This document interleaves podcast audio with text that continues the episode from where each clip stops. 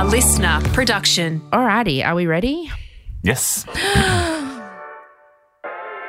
Take it away, my dulcet toned Adonis. Hello, listeners. Welcome back for another episode of Just the Gist, a weekly-ish podcast in which Rosie Waterland and I, Jacob Stanley, give you just the gist of what you need to know about a story we think you'll find interesting enough to bring up and share at a dinner party.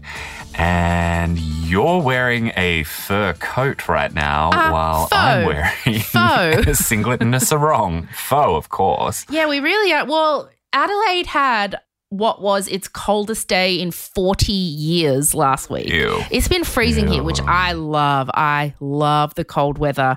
And you are up in the very toppy, tippy top of Queensland. So, yes, you are literally sitting in a like little tank top singlet right now. And I am wearing like three layers, including my outside faux fur coat. That's how cold it is in my apartment right now.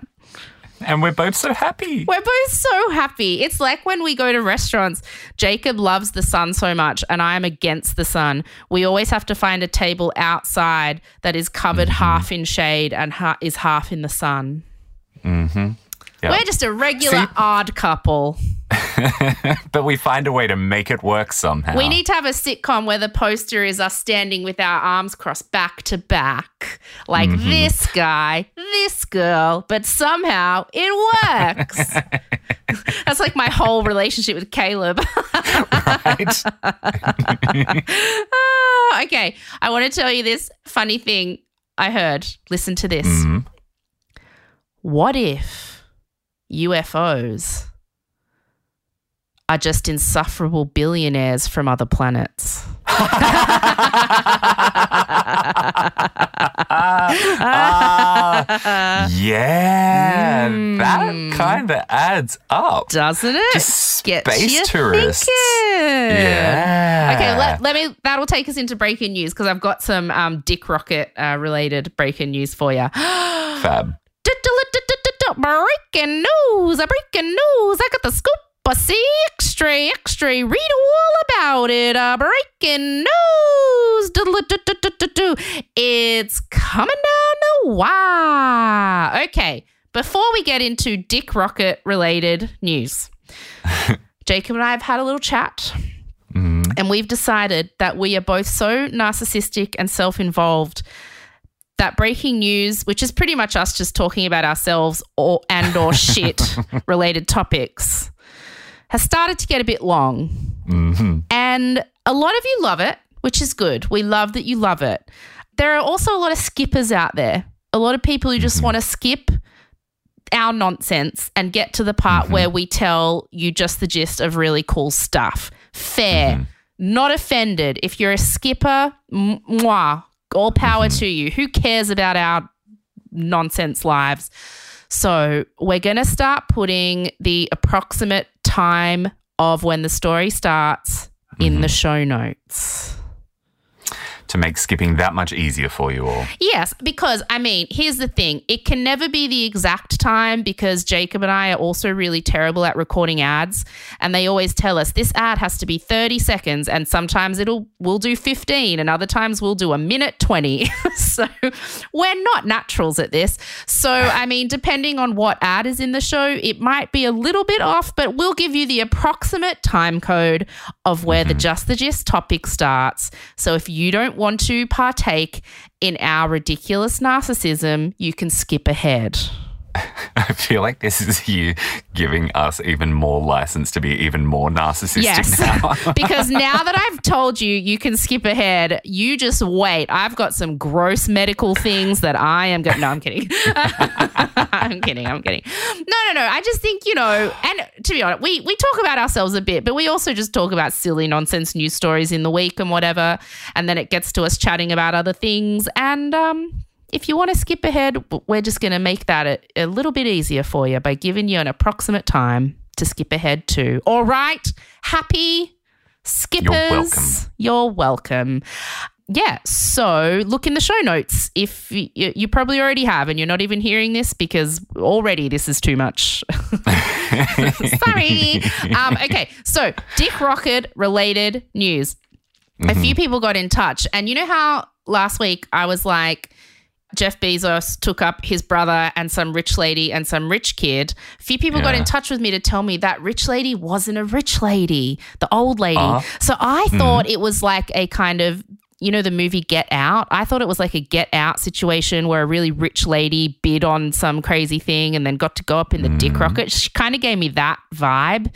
You know, the rich white people in Get Out. Yeah, Um, yeah. Great movie, by the way. Everyone should watch it if you haven't. So I just wrongly assumed that she was an entitled rich white lady who paid a gazillion dollars to go up in a dick rocket. But actually, no. Her name is Wally Funk. She's 82 years old, and she was part of the very first group of women to train with NASA Oh. back in the 60s. Ah. They had a group of like, uh, I think it was like 12 or 13 women who trained along with all the male astronauts because they wanted to like trial to see like ooh do you think you know if they don't get their period they mm-hmm. could do okay in space? So she went through all this training back then, but then they decided, mm, but what if they get their periods? And so they didn't, they refused to send any women. So she did all the training and then she went on to be this amazing pilot and she's like a, like she's trained other pilots and she's done all this stuff. And so now at aged 82, she was invited as uh, Dick Rocket's honored guest to go up in the Dick Rocket to space. But what I love is that she kind of sassed it afterwards and said it was lame. Well, I was going to say she deserved a heck of a lot better than Yeah, that. I know. But I mean, you know, if she got a chance to finally go to space, but afterwards at But her with press Jeff Bezos? Ugh. I know. So at his press conference, he was like, "It was the best thing in the whole world. It changed my life. My perspective will never be the same. I'm officially an astronaut." Blah blah blah. By the way, um, the official like people who decide what an astronaut is came out mm. and said that these people aren't allowed to call themselves astronauts because the definition of astronaut is like while you're up there you need to do something that contributes to like you know i don't know there's some definition M&Ms that, around. yes, so they they did not pass muster, but so he acted like was the best thing in the world. She, you know, did some press afterwards, and she was kind of just like, "Look, it wasn't really space." like she said, she said we saw a bit of blackness and we could see the edge of the atmosphere. I was hoping I'd be able to see the Earth as a whole, but no, we kind of just saw a corner of the earth. Like hmm. they weren't high enough to just see around Earth, which you can from the International Space Station, you can. And that was four times more distance than what they went. Um, so she said, yeah, like we saw a bit of blackness, a bit of the atmosphere. We couldn't really move a lot because it's really small up there. So we were up there for about 10 minutes, played around with like weightlessness, and then came back. So she was she was underwhelmed. Right. Sounds like it was really worth the carbon emissions and the massive Uh-huh. expense in terms of dollars. Yeah. yeah. So Gross. Yes, I apologize for assuming she was a scary rich white lady from a horror movie. No, she was a very accomplished astronaut trainee of her time who was denied the right to go into space because of, you know, period related issues that NASA men didn't understand. And then went on to have a pretty illustrious, brilliant career as a pilot and stuff. And, you know, she got this chance. And I just love that she kind of sassed it afterwards and went, Yeah, I did it. Cause I mean, I'm not going to say no, but it wasn't space. no offense. No offense, Jeffy. Oh, what a great way to emasculate him. Like, this Uh, was his chance to prove how big he can swing. Ah, And bless. yeah, just a bit of a dud, says the lady who was involved. Bit of a dud. Oh, I bet it's not the first time he's heard that. Um, so apparently, though, it's like people are crazy over it. Like, uh, what's his name? Richard Branson. He's had got like something like 450 bookings, and each of those costs like $300,000. And apparently, Jeff Bezos is into like hundreds of millions of dollars worth of ticket sales for his program. And uh, my favorite person, Elon Musk, hasn't even done his one yet. So there's money to be made there. There is so much to hate about this world right now. I know. It's I so really know. wrong. You know what's to love about this world right now? Mm-hmm. Another great headline is my sister Rhiannon, Nurse Rhiannon. She's getting a little bit famous. Mm. Like whenever she's giving, like people recognize her when she's giving them vaccinations. Get out. Oh, Yeah. yeah. So, like she said, she's had a few people. She goes, Rosie, do you know that thing like where you you feel like someone's looking at you like they've recognized you, but Mm. you're not sure if they have, and but then you feel like too much of a dickhead to like be like, uh, are you are you wondering who I am? like, and she goes, I can tell some people are looking at me, and she and um and she doesn't mind at all. She thinks it's really lovely. She's had a few people when she's been giving them their vaccination go. Are you Rhiannon? Are you Rosie's sister? And she's like, Yeah. And she, you know, she likes it. She thinks it's awesome. That's Um, she's good because really she's flattered. so shy. I know she's really flattered. So please don't be embarrassed to say hello to her because, you know, she's working really hard. Vaccine people and testing people and um and I've had a few people message me saying like oh I was at the Homebush Center or I was at her other places this clinic called Belmore Medical and they're like and I saw her but I was too scared to say hello. I was like no say hello. Mm. she'd love it. It's I think it's really sweet. So I love that she's getting a little bit famous. That is really cute. for keeping everyone vaxxed and safe Yeah, she's the only person that I'm really, really, really excited to see when I get back to Sydney because my Botox really needs a top up. Me too, actually. and I'm not going back there until this outbreak has settled down and Oh, she no, can yeah. get back to her normal day to day stuff. Um, Yeah. And she'll be the first person that I'm making an appointment with. I can tell you that right now. Ah, tell me about it. Well, I mean, they're saying now Sydney might, if they keep aiming for zero transmissions, that might take until Christmas. So I think maybe they're going to have to switch from aiming for zero transmissions and maybe into just. I don't know what else. I don't really understand it, but they can't be in lo- lockdown until Christmas. Is it's too long. Mm, yeah. I mean, hopefully vaccinations will help by then. Yeah, I'm. I don't know. I'm not Yeah. an epidemiologist, cannot speculate. And, you know, hopefully everyone just continues to follow the rules, the massive step backwards that happened down there because of that stupid protest on the weekend. Such a display of idiocy. Mm. Um, we don't know what the impact of that is going to be, but we expect it's probably going to be significant. Mm. Yeah Sucks. do your best to get a vaccination if you can and follow the lockdown rules. Follow the lockdown That's rules. That's the way out of this. look out for each other. I mean, I think I am very much worried at the moment about the mental health implications at this point, like being in lockdown for that long, particularly if you're alone, hearing that maybe it could last until Christmas. That's um that's tough. And I think if it, I, I I'm not oh god, I'm sounding like I'm I'm I'm on the side of the protest. No, no, no, no, no, no. I'm not like anti lockdown, but I am sort of pro. If we're going to be in lockdown for this long, we need to start really seriously thinking about people's mental health uh, here. Like that is tough, and especially since Sydney isn't having a um, what do you call it? Single people bubble, so you're not mm. allowed to have a friend that you can see unless you're stooping them. Mm-hmm. They've got an intimate partner bubble, but not a friend bubble.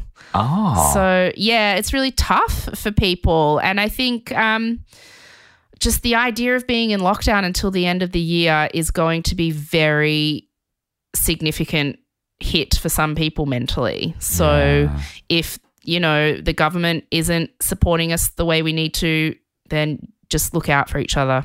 yeah. Look out for each other and ask for help if you need it as well. Yeah. Because everyone has someone that they can lean on. Always, always, always. And then I wanted to keep breaking news quick this week. So I've got one more thing, something that has cheered me up so much the last two weeks. Yeah, I cannot even tell you how much I love this television show. Mm. It has entered my top five favorite shows of all time, which is tough for me, let me tell you huge. huge and i can't believe i put off watching it till now i think i put off watching it because i thought it was just about sport Mm. i love ted lasso Oh, it is jacob you will love it uh-huh. it is the most beautiful pure perfect hilarious lovely wholesome precious show I've ever seen in my entire life. Uh huh. Okay. It is perfection. I've heard it's really good, and I had a it's bit of a false start really with it. good. It Okay. is so good. How far did you get into it? I think three episodes, and then I No, didn't hate it, but I just wasn't loving it. Okay, it's a Schitt's Creek situation. This is it exactly what it was like with Schitt's for me. Mm. And I think a lot of people are talking about it now because season two has just started. So a lot of people went back and watched season one again, and Uh-huh. um, season two's just dropped on. Um, it's on Apple TV, but it's basically about this American like small time football coach. He coaches like a college football team, not a big one, just like a small one. Hmm. And then he gets hired to train an English soccer team or what they call football. Hmm. Um, and he has no idea about the rules of like English football. He's just a good coach. He's good at coaching people. And mm-hmm. so it's like, you know, that very fish out of water situation where like the slack jawed kind of American is stuck with all the, you know, Brits. Uh huh. Uh huh. And um, it's just so great. Uh huh. And what's really great about is it, it about it is it really embraces um, the idea that there are different kinds of masculinity, which you and I have talked about all the time. That toxic masculinity is dangerous and terrible, and there should be more examples for men to see that show them that there are lots of different ways to be a man and. There are lots of different ways to display masculinity. And it is just about this guy who's really in touch with his emotions. He's really in touch with his sensitive side. He encourages the men on his football team that he's coaching to also really be in touch with their emotions and their sensitive side and to show love and support and affection for one mm. another in a way like to not be embarrassed of of embracing that side of themselves as men. And it's just funny. It's really funny. Cool. And I put off watching it for so long because I thought it was a sports show, and I was just like, "Eh, I'm not going to care about that. But Caleb hates TV, and so I'm always trying to find thing unless it's SBS food or like the news. Gardening Australia. Yeah, he loves Rick Stein, this guy on SBS. But I'm always trying to find shows that we can watch together. And I thought, oh, maybe he'll like this because he likes and he loves it. Mm. Okay, I'm going to start again. It's really good, everyone. And it's just a really beautiful, wholesome show. It's not, you know, how so much TV now, prestige TV, is all about dark twists and mm. a big murder trying to be solved and a lot of gratuitous violence against pretty women, mm. mysteries, darkness, intrigue. And this is just like a funny football coach trying to coach a team. Mm. And Caleb was like, it's a bit predictable. And I was like, but that's what's lovely about it. Mm. Like, you can tell what's going to happen, you know where it's going, but it's just really well written, lovely show that makes you feel nice in what are some particularly shitty times right now. Sounds comforting. Okay, I'm on board. It is. Great. Ted Lasso, watch it. And that's all my breaking news. I thought I'd keep it short and sweet. Doodle doo doo doo. Doodle-doo-doo-doo. Doo-doo-doo-doo-doo. Hello and welcome, skippers. Thanks we just talked about some awesome stuff. Not that you would know. There were dick rockets. there were dick rockets, and I gave the coordinates for a treasure hunt that we've kicked off with a really big prize at the end that I guess you just won't know about now. Oh, I, I just. I like heard some like crazy true gossip about some reality TV stars that I just totally spilled the beans on and I named names. But it's too late to go back and listen now. Um, It's too late to go back and listen. You've skipped. You've skipped. You you made your choice. Okay, Jacob, it's your story this week. I'm serving this week a disaster story. Mm. And it is a really disgusting example of destruction in the name of dollars. Usually, though, when people speak about it, they speak about it as like this little quirky, bittersweet event because of the fact that the destructive force that demolished most of a neighborhood was this seemingly harmless derivative of sugarcane. But 21 people died, hundreds more were injured, thousands of people were directly impacted by the Great Boston Molasses Flood of 1919. Oh, is molasses like like um what you put on like like what you put on pancakes? Like You- the consistency? What do you call it? Yeah, golden syrup or maple Golden syrup. syrup. Yeah. Yeah. Um, golden syrup's a really good um, comparison for Australians. For UK listeners, um, treacle is probably what you would call it. And in the US, they call it molasses. Um, basically, when they're taking sugarcane, they squish the sugarcane to get the juice out of it. They boil it up, and then what turns into crystals becomes crystallized sugar. What's left over is the syrup, which we call golden hmm. syrup here, they call golden treacle in the UK, and Americans call molasses. And it seems innocuous So and harmless, but it killed a lot of people. But it fl- what? Okay. Okay. Mm-hmm. This sounds Yep. like a joke. It does, and a lot of people make jokes about this. Well, you're going to find out all of the details. Oh, okay. Okay. Because Tell yeah, me. it's pretty mind blowing. And I have to say, I was trying to come up with a cute name for this, and I thought I'd come up with something really good, but then I found someone had already used it in an article, so I have to give them credit that this should be called the Great Boston Molassacre. That's really good. Ah, okay. Tell All me. right. So I'll start with what happened, and then Yeah. I'll break down why it happened and how it happened.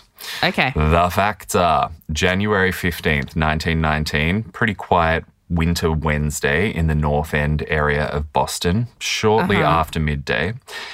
Picture a policeman who was out on patrol. He was making a call back to his station just to check in using a public phone booth. While he was on the line, he, as well as thousands of other people around the city, heard a few very dramatic, alarming sounds in rapid succession. First, there was a deafening, loud crash like thunder. Then they heard what sounded like bullets firing out of a machine gun and ricocheting off the buildings. Then they heard a deep, terrifying rumbling growl. And this all happened very quickly. The policeman turned in the direction of the noises and said into the phone, Send all emergency personnel to Commercial Street. There's a giant wave of molasses. and he dropped the phone and he ran for his life because. I was literally about to crack a joke and go, "Oh, does when you said he turned around and I was going to be like, and there was a giant wave of molasses?" No, that's what it mm-hmm. was. Mm-hmm. Yes, the enormous molasses tank that had been in the North End for the last four years had exploded and its contents were on the move. Now, when I say tank, you might be picturing something kind of like a domestic water tank, but no, Yeah. no, no, no, no. This tank was in a totally different stratosphere. It was enormous. It's a little bit difficult to imagine Like a dam, maybe like that big. so huge. It was 15 meters tall, which is about Yeah. the height of a five story building. It was Yeah. so tall that when it was being constructed, one of the workers who was working making the the lid, the roof of it, he Yeah. fell and landed in the bottom of the tank and he died on impact. That's how tall it was. But he wished the molasses was in there then. that would have caught him, but then he would have drowned in it, and that might have been a oh, worse way to go. Um, she was girthy as well. The di- diameter was around like 30 meters. So, the easiest way to picture this thing that I've worked out, if you imagine three Olympic sized swimming pools, 50 meters by 25 meters, uh-huh. three of those, if you could cut those pools in half and then stack all six of those halves on top Yeah. of each other, and then add another half of an Olympic pool on top, that's what we're talking about here. And Why is is this? Is it a molasses uh, factory or something? Is that why? Why do they have this much molasses? It's part of a supply chain, and I'll get into all of that in a moment. All right. Because I had the same question like, how much molasses are these people Does one town need? Right. So in this town, there is just this giant seven times Olympic sized swimming pool tank filled with sticky molasses. Yes, 9 million litres of it, weighing 11 million kilograms. And we just got the disaster movie moment, like in um, Deep Impact or Armageddon, where they're standing on the beach and the big wave comes, Mm-hmm. or like in Independence Day when everyone's like turns around and sees the fire coming. That Yep. happened to the policeman. Uh huh. But he had the presence of mind to run, thankfully. And he was right to run because the molasses tsunami was moving at around 55 kilometers an hour. Oh, that's fast. That is fast. Yes, it is faster than imagined it most going people really can run. slow. Yeah, because it's syrup. It's goopy, thick Yeah. syrup. But I thought this was like another killdozer. Like it's it's destructive, but it goes slow. Yeah. So even though when you're like pouring molasses or golden syrup, especially if it's cold, it's going to move quite slowly. Hmm. Or like Becau- honey. Yeah. Because Yeah. this molasses had A, been heated up, which meant that it was runnier, and B, was, um, thanks to the force of gravity, was being pushed in that way to sort of spread out. It was moving as fast as molasses poss- possibly could and faster than most people can run. So the cop didn't completely outrun it. The wave, by the way, at its peak, it was about five meters tall. So Get like stuffed. two and a half me's. Yeah. And A it was going out. A five meter tall wave of honey Mm-hmm. coming at you is basically what it is. Yeah. And going out in 360 degrees as well, destroying everything. Oh, so starting in the middle and going out in a circle. That's right, because the entire tank Oh. collapsed and it just went out in a constant radius. like when you see a bomb go off and it Exactly. spreads out from the middle. Yep. That's right. But it's a very tasty, tasty bomb. Mm-hmm. it ripped a three story fire station off its foundation, smashed the top two stories into wood chips, and pushed it all the way to the edge of the harbour. No. It knocked down a big chunk of the elevated railroad just seconds after a train had passed by on the tracks. And, you know, that Ooh, elevated lucky. mail road, that was made out of steel girders and they were just crumpled like they were plastic straws. It Oh my god. picked up cars and trucks and smashed them into buildings and then knocked the buildings right down. Okay, so I'm assuming that a lot of people are dying. Yeah. Yeah. Wow. I kind of gave it away up top. Yes, 21 people died. The a lot of people um, were injured. Mm. Oh my! Because if it's destroying buildings and cars, what? How are you gonna? Yep. Oh my goodness! If you couldn't get away from it, you were going to end up in a bad way. It flooded every basement and cellar for blocks and blocks. Anyone who was on the street and couldn't move fast enough was basically just swallowed up by the wave and taken with it, and they were crushed and or suffocated to death.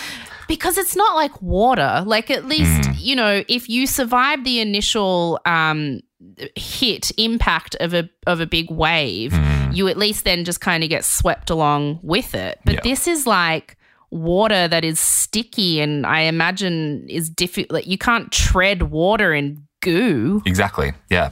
And as soon as it gets into your nostrils and into your mouth, it's You're very effed. difficult to get out. So What an awful, like, comic Horrendous way to sounding, but. Mm. horrendous way to go. Oh, no. yeah. And what year was this again? 1919.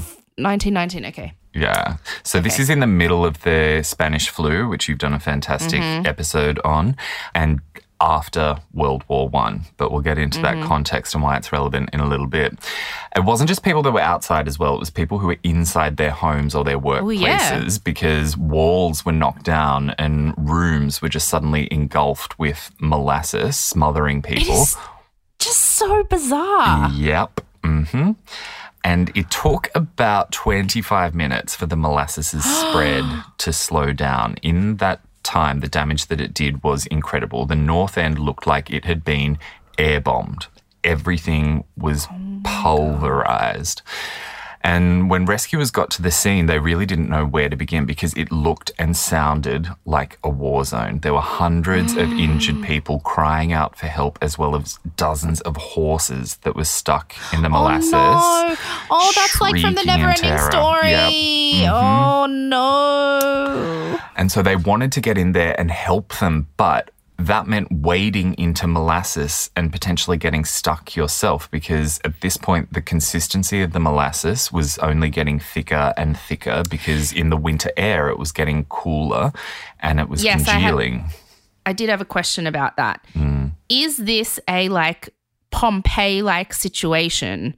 Like, which is that famous Mm. volcano that went off on that town thousands of years ago. And then they found all these people frozen in the position they got stuck in the lava in.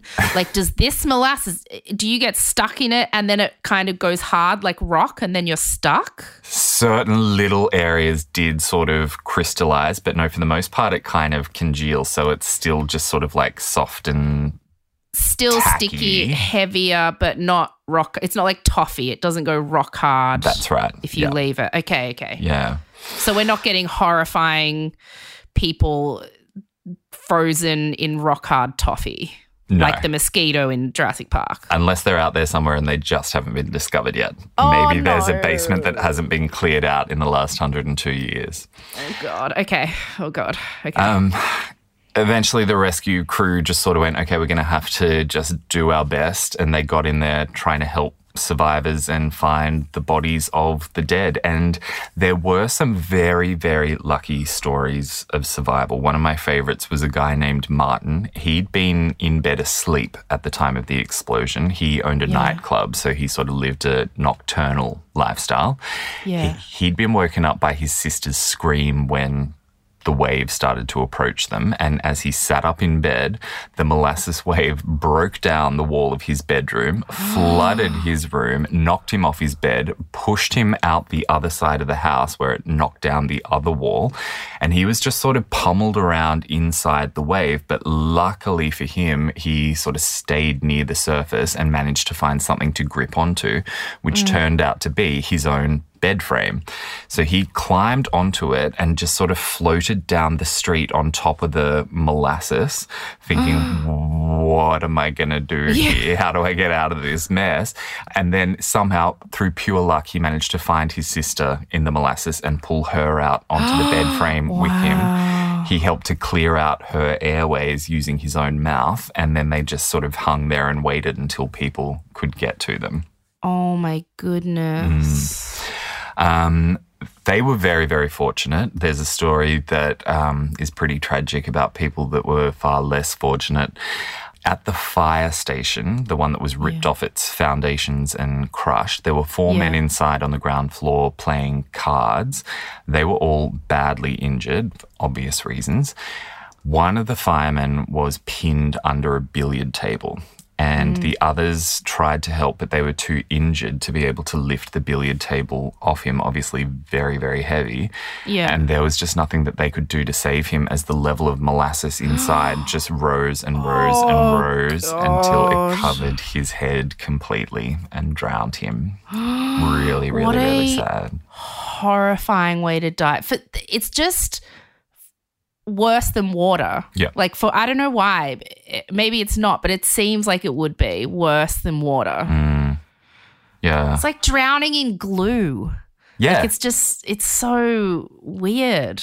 And it was so horrible for his friends to watch that happen, and they were just powerless to stop it. They oh were no. unable to lift the billiard table off him, and so they were there while it happened, Probably more horrible for him, but still. Ready for a oh, really tragic story, though. Yeah, I want to I want to hear the worst ones. So there were three young kids right near the tank. Two of them oh, were no. 10, one of them was 12, and their oh, parents had sent them down to steal offcuts of wood for their fire. Mm-hmm. That was something that they would just regularly do. Crime doesn't pay. Mm-mm.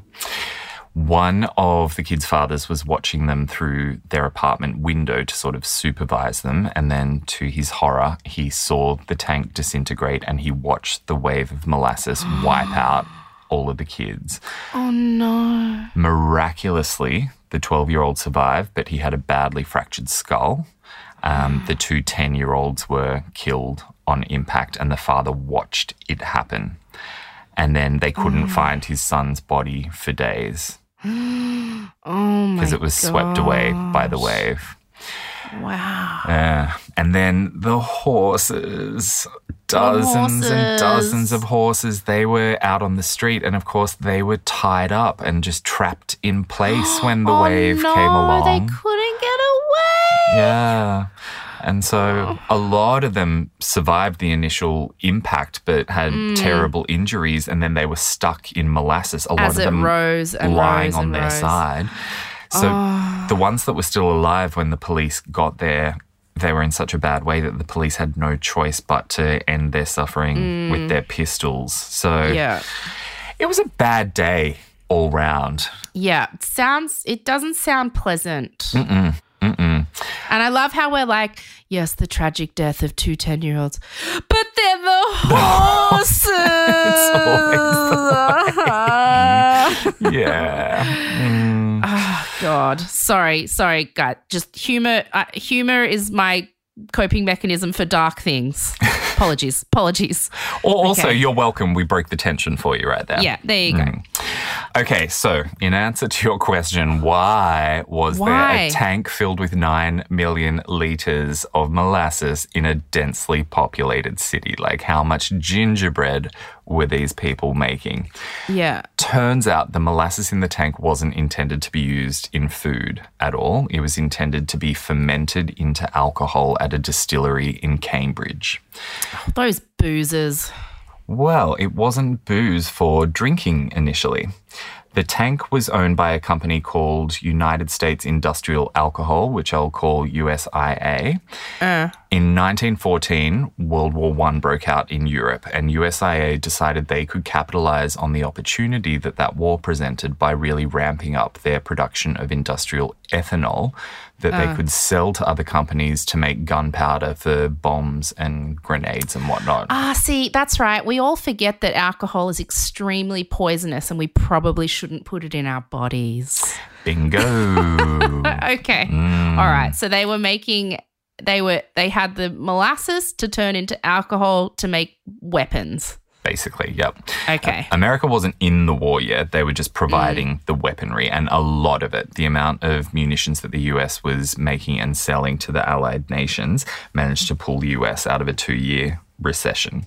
Okay. And this giant tank was part of the logistics chain to make Yeah. bombs, basically. So the molasses would be made in the tropics, Cuba, Puerto Rico, whatever, and then it would come via boat to Boston. It'd be pumped out of the boats into the storage tank, and Uh-huh. it, the storage tank was right next to the train line. So then, bit by bit, day by day, Ah, they'd yeah. pour it into drums, put the drums on the trains, send the trains to Cambridge, and make the alcohol.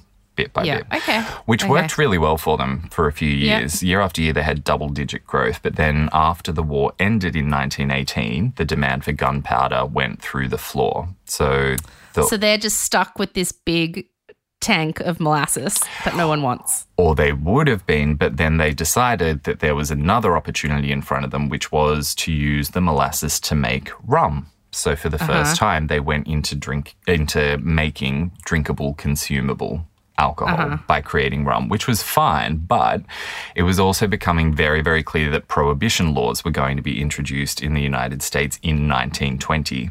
So that meant they only had a small window to make ah. rum before the production, sale, or consumption of alcohol was made illegal. Yeah. Okay. So that's why they pumped the tank as full as they possibly could so they could make as much alcohol as they were able before the new laws came in. yeah. Okay. Yeah. Gotcha. But then how did the tank explode? Yeah. The real question is why didn't it explode sooner than it did? Because it was really, oh. really shoddily made. The whole project had been a rush job from the beginning. The fact that it didn't erupt sooner is what's surprising. It was very poorly designed by someone who had no business designing tanks of any kind, certainly not immense ones like this monster. And then the build. Was it a man who just said he was good at building tanks? Yep. Mm-hmm. Had n- no Not experience in the field, and then the guy Was- who approved Was the it, tank in the shape of a dick? Probably. kind of conical on the top, maybe. I'll sh- uh, very chody if it was. Yeah. Okay. Um, the build was approved by an accountant. No one with engineering experience oh, even looked gosh. at the plans, and there was no government oversight either because the tank was classified as a receptacle, and the government only got involved if you were talking about a building or a bridge. So the plans just weren't men- reviewed.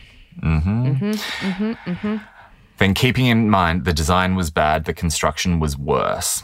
The mm-hmm. steel that they used to make the walls of the tank was only half as thick as it should have been, and the steel itself was very brittle. Similar to the steel they used on the Titanic, there wasn't mm. enough manganese in it, so it was like nowhere near as strong as it should have been. And the rivets weren't spaced out correctly. So, you know, when I mm-hmm. mentioned earlier the sound of machine gun fire? That was the rivets popping of out. the rivets. Yeah. Yeah. They also hadn't even bothered to test that the tank was watertight before they filled it with molasses. Of course. They were supposed to do that as a test, but they just skipped that bit and mm-hmm, went mm-hmm, right ahead mm-hmm. and pumped it to the brim with molasses a few days after it was built. And from day one, it was obvious it couldn't sustain the pressure of what was inside it. From the first moment that it was full, it constantly made these eerie, ominous, creaky, groaning Yeah. noises, and it leaked non-stop from the vertical seams and the horizontal seams in the metal oh, sheets. God. Molasses seeped out and dripped down the side of the tank. Locals would sneak up to it with empty tin cans and just mm. scoop up the molasses constantly flowing down the side of the tank.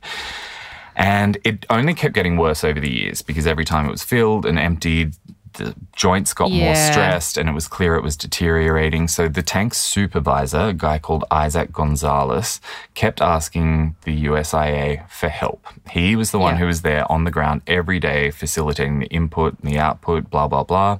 He could see potential catastrophe was ahead because the tank was going to burst. And if it burst when it was full, These stories always go. There is there is never no warning. There is mm-hmm. always someone or several people who aren't high enough on the food chain who are the ones saying something bad's going to happen, something bad's going to happen. This happened at Chernobyl, which I've been uh-huh. prepping an episode on. Like, there is always, it happened with Titanic. There is always someone saying, this is bad. Something's going to happen. It happened with Challenger, which we mm-hmm. have done an episode on, mm-hmm. and they always get ignored by people at the top, and it's always for reasons of ego or money yep, that's right.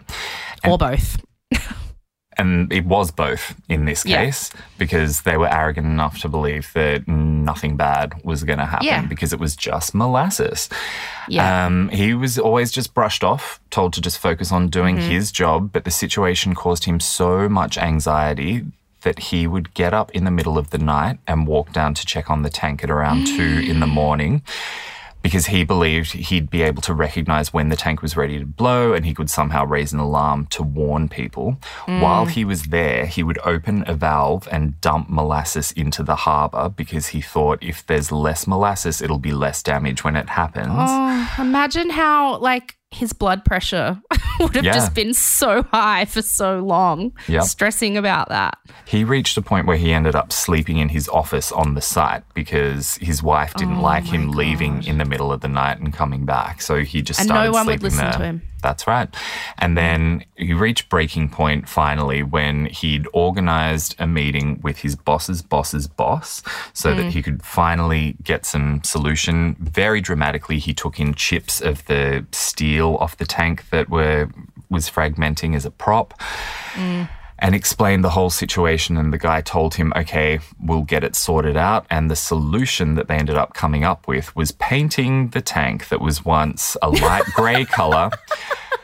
They painted it a deep brown, the color of molasses, so no one could see the leaks anymore. So he went to them and said, The tank is falling apart. I'm literally holding pieces mm-hmm. of the tank in my hands. Mm-hmm. That is how much it's falling apart.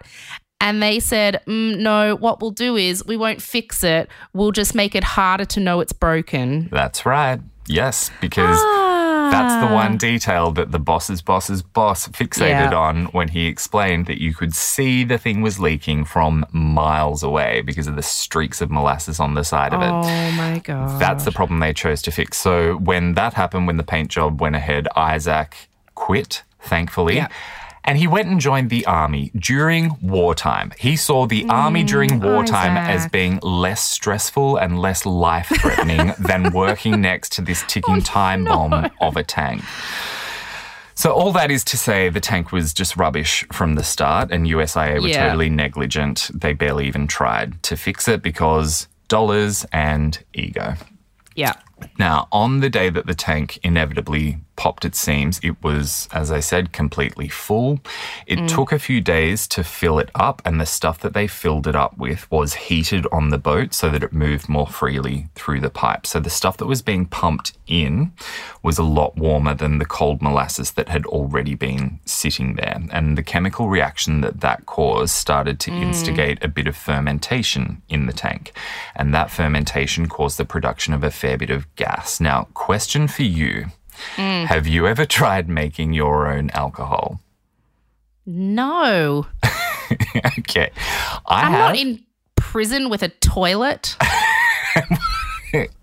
we don't need to now, thankfully. But when I did try it, it definitely didn't go smoothly. I was very young and naive. We've confessed in the past that we were both victims of the Wicca witchcraft phase Yes. in the Yes, late yes, 90s. yes. Who was it? My my coven and I planned a ceremony which re- required mead, which is a fermented Ah, yeah, yeah, honey-based alcoholic drink. So I volunteered to be the mead wench because it seemed simple enough. You just mix honey and water and yeast, and I went ahead and put it in a sealed glass bottle for a few days in the pantry. And mm. as the yeast ate the honey in the bottle, the yeast farted out carbon dioxide, which had nowhere to go. So the pressure built up and up. And I can vividly remember being in the lounge room, hearing what sounded like a gunshot coming from the kitchen. And I went to check out what had happened, and the entire top part of the bottle had just blown off, and the mead bottle had become a mead bomb. Everything in the pantry was covered in this sticky, yeasty honey water, and my parents were displeased. So, Jacob, are you telling me that this molasses tank explosion is basically the result of a giant fart?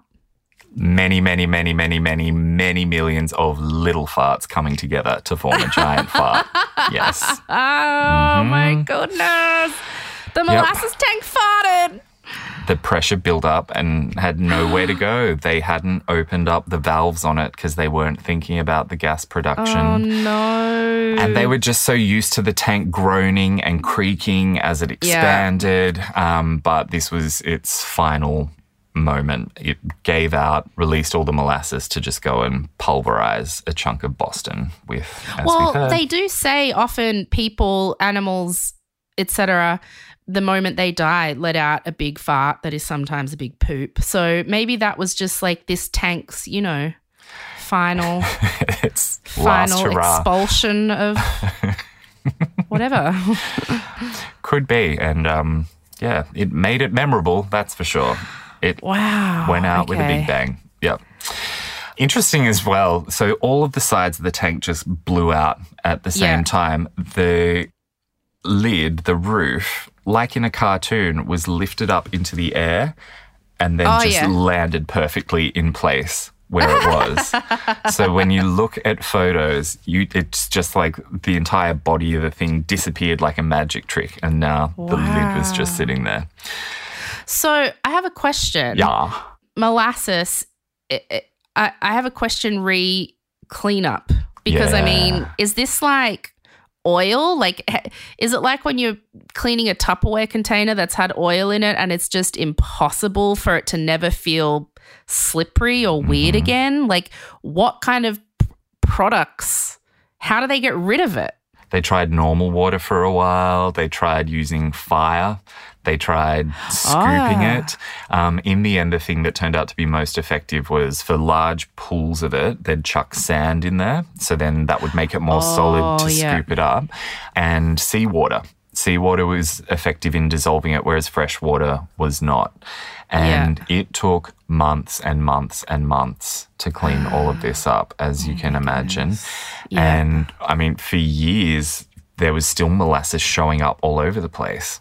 Oh and my gosh. not just in the North End. People would get it stuck to their shoes in the North End and then they'd traipse it with them to other parts of the city. So it's said that all of Boston was just sticky and stinky for years. Ew. Mm. Yeah. It was very difficult and lengthy to clean everything up. And as they went, they were finding more and more bodies as well. One of oh the bodies wasn't found until four months after the day of the disaster. Yeah. On day one, they knew the death toll was five. Within a few days, that had jumped to 10. And then over the course of months, more and more people died because of their injuries. And they ended up with the final death toll of 21 by December when the final God, it's victim amazing died. it's not more. Hmm. Yeah. That really is through the luck of the fact that it was winter.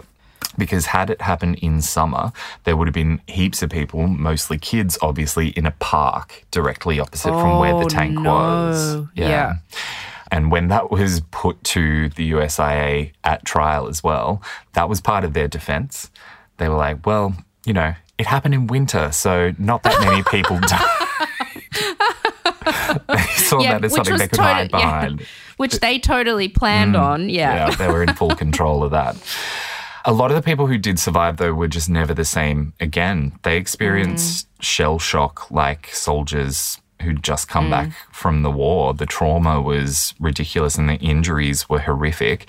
And of the bodies that they found as well, there was one woman who had been picked up by the wave and she'd collided with something with such force it had ripped her entire jaw off Oh. several people were missing limbs. Like this was intense. And how difficult to have gone through something so horrific and, you know, clearly have really intense PTSD for what I assume is the rest of their lives because no one had therapy back then. But everybody kind of just thinks it's funny. Mm. Yeah.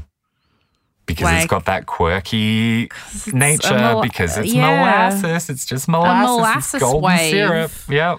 It's like, no, people's jaws were ripped off. Mm-hmm. Molasses is a murderer. Yeah, yeah, yeah. I mean, it has been compared, and rightly so, to tornadoes and Yeah, or lava, like a serious disaster Yeah. that just wipes out.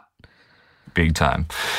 Rightfully, obviously, people were furious, and the culprit Yeah. was clearly USIA. But of course, they mm. denied all responsibility and said that they believed that a bomb must have been set off inside the tank by an anarchist. Oh, please. Mm-hmm. Not entirely implausible at the time, though, because anarchists had been making a number of threats targeting the USIA because they were hmm. involved in the munitions production and anarchists are anti war. And they had been planting bombs across the United States and in Europe as well.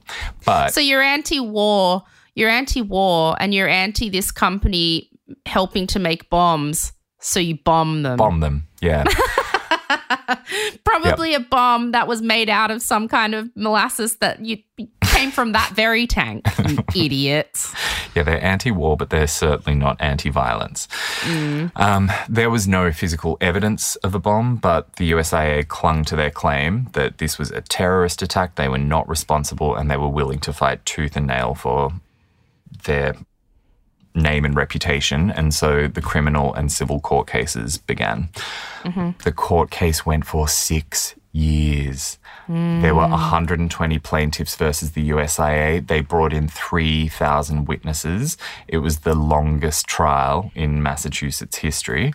And then, when the decision was finally reached that the USIA had been completely negligent and they were forced to pay compensation, that's the first time ever that a class action lawsuit against a major company had been successful.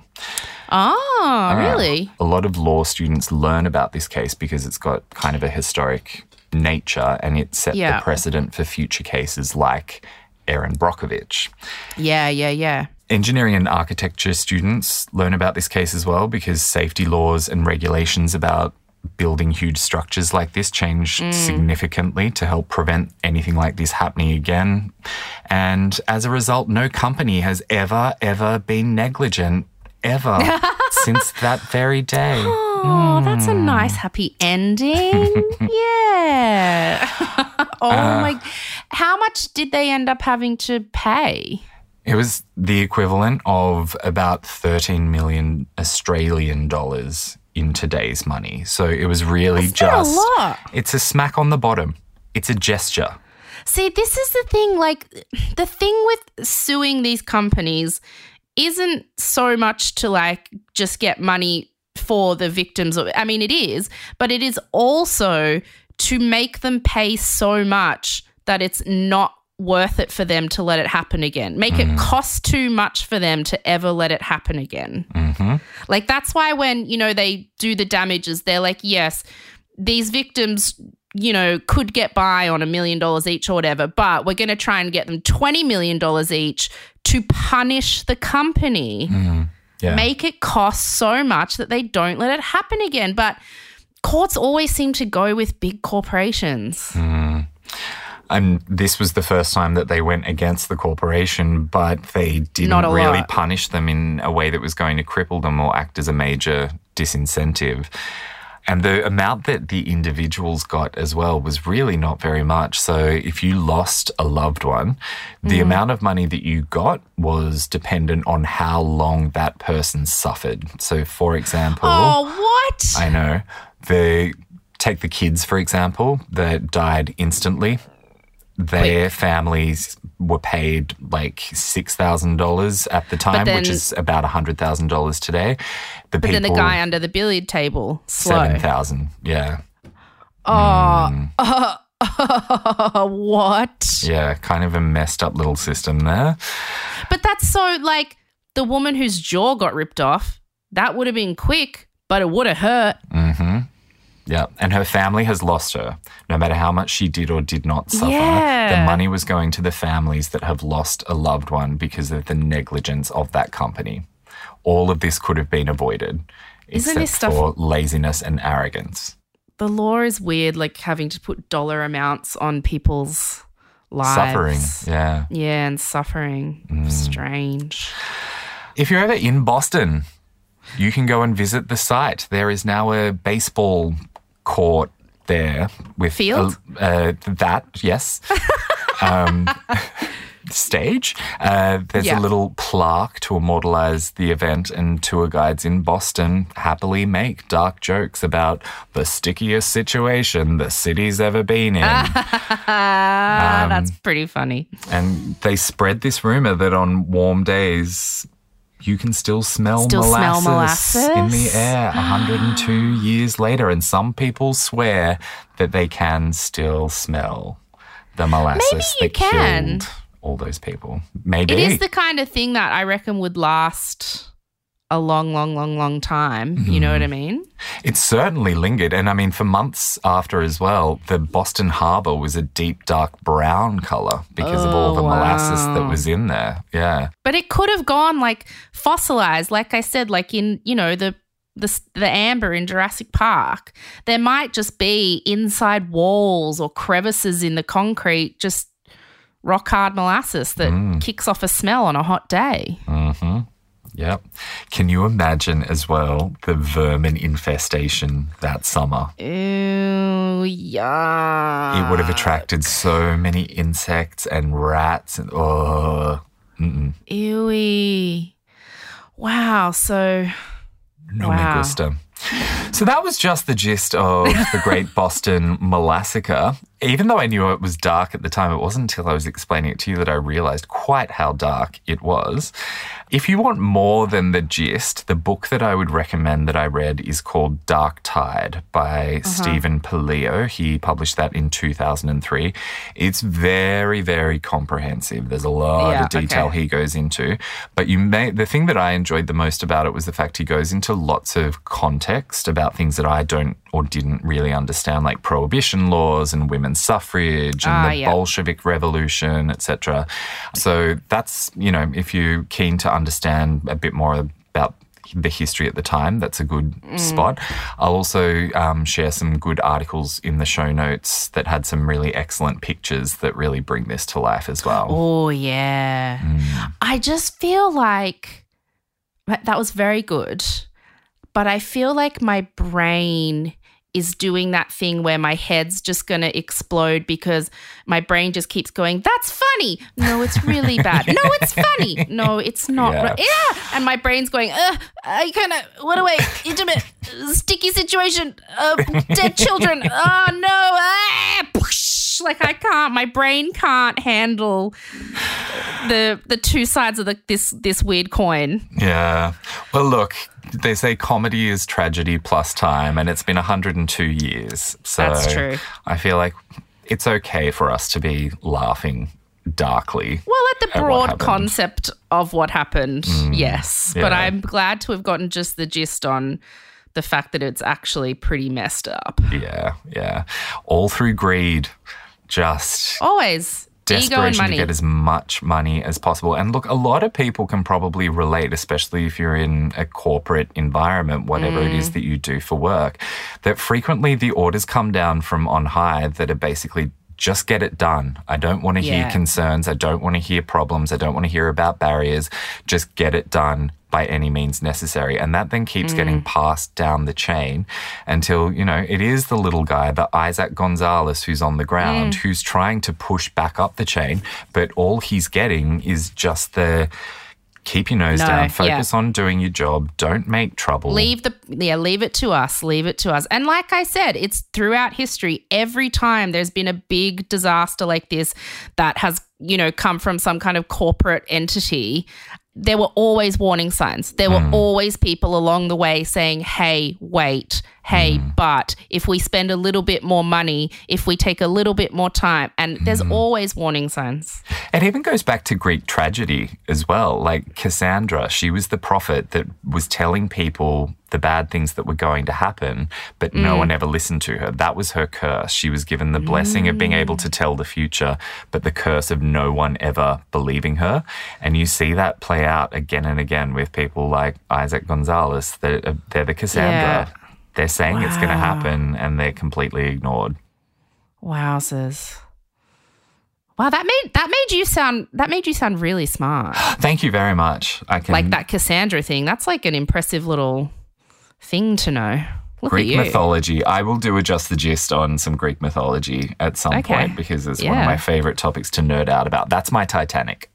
Yeah. Oh, is it really? Oh yeah. Oh, okay. Oh, cool. Mm. Um, I can't believe we've gone this whole time and we haven't done a Boston accent once. Oh, um, what is Bo- Boston? Boston. Bos- Boston. Wicked hard. Wicked hard. Car Wicked hard. Liquor store. Molass. Molass. Molass. How would they say molasses? Molasses. Again. I only know Oh, how to say molasses. Molasses. Wait, that was Molasses. w- wicked hat. Oh god. Okay. Bye, everyone. just watch Good Will Hunting. Isn't it- That's just where it all is. Follow us on Just the Gist Instagram, Just the Gist Podcast. Email us just the gist podcast at gmail.com with your suggestions. Like, subscribe, all the words. Boxes ticked. Boxes Honest to ticked. God. Honest to God. Oh, that sounds more What's? Minnesota. Yeah, I did go a little bit into that, didn't Oh I? crap. Oh crap. We've got work to do. Yeah, okay, we'll leave you. We- Okay, bye. Wicked hat. Bye.